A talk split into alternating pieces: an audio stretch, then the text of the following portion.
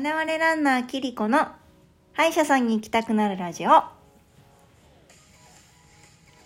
皆さん、こんにちは。歯科医師歯科麻酔科医のキリコです。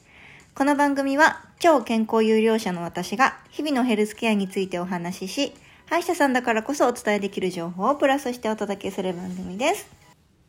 えっと、今朝はですね、朝起きて、窓を開けて、今日気温どれぐらいかなって確かめたら、窓開けた瞬間、ふわってお花の香りが香ってきて、あ、これ梅だわと思いまして、もう走るしかない。梅を見に行こうと思い、もうすぐ着替えて、寝癖とかね、やばかったけど、もうそのままヘアバンドつけて、サングラスして、すっぴんを隠し走りに行きまして今日はね13.5キロ走ったんですけど今月今日でね186キロかな。あと14キロで200キロ到達。イエーイ。これはいけますね。2月200キロ到達できます。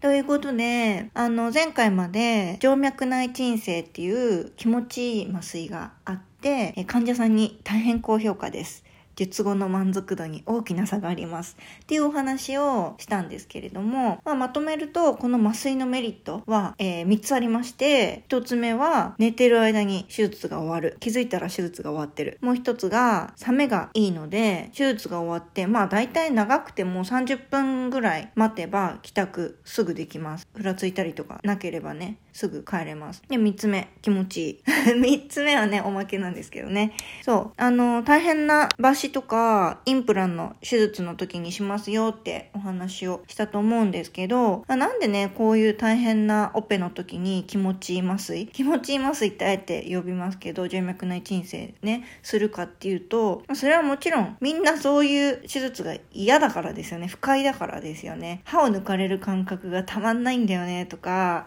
骨をドリルで削られる振動を堪能したいとかいう人はあんまりいないわけで、皆さん不快な思いはしたくないし、手術のね、大きさはどうであれ、う治療ってやっぱり不安なんですよね。自分が知らないことされるのって不安じゃないですか。なので、あの、ぜひ歯を抜かないといけないとかね、あの、今後インプラントをするとかいう方がいらっしゃったら、あの、点滴のリラックス麻酔してほしいんですけどって言ってみてほしいです。で、まあ、院長先生によってはね、鼻からそんな、あの、リラリラックス麻酔のことなんて頭にない先生もいると思うんですけど、もう全然ね、手術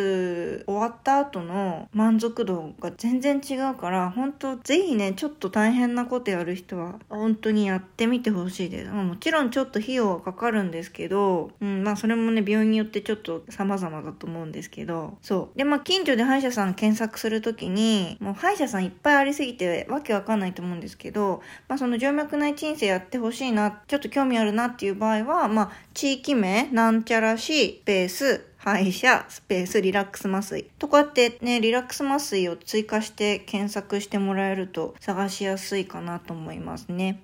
それでヒットするクリニックは、大体すでに歯科麻酔科医とのパイプがあるクリニックだと思うので、あの、スムーズに麻酔科医手配してくれますし、あの、まあね、こちらから麻酔してくださいって言わなくても、あの、そういうオプションの説明してくれると思うんですよね。うん。で、さっきね、あの、手術の大きさはどうであれ、治療は不安ですよねって言いましたけど、まさにこれがポイントでですね、あの、別にこの気持ちいい麻酔ね、抜歯とかインプラントの手術の時にしかやっちゃいけないわけじゃないんです。普通の虫歯の治療だって怖くて不安な人はいるわけで、あの、まあ、歯科恐怖症っていう名前もあるぐらいなんですけど、ちょっとね、歯科恐怖症の定義はあん曖昧なんですけど、まあ、次回この歯科恐怖症についてお話ししたいなと思ってます。いつも思ってるのは、不安とか心配の、まあこれあの、歯医者の治療とかに限らずね、不安とか心配の行き地って人それぞれ違うんですよね。で、これは、あの、他人を自分の物差しで考えたらいけなくて、やっぱり自分が平気なことが他人も平気とは限らないし、まあ逆のことだって自分にあると思うし、こんなことも耐えられないのとか、あんなのが怖いのとかっていうのは、その他人への想像力が不足してますよね。で、私はいつも思っていて、うん、怖いっていう気持ちの人を笑ったらいけない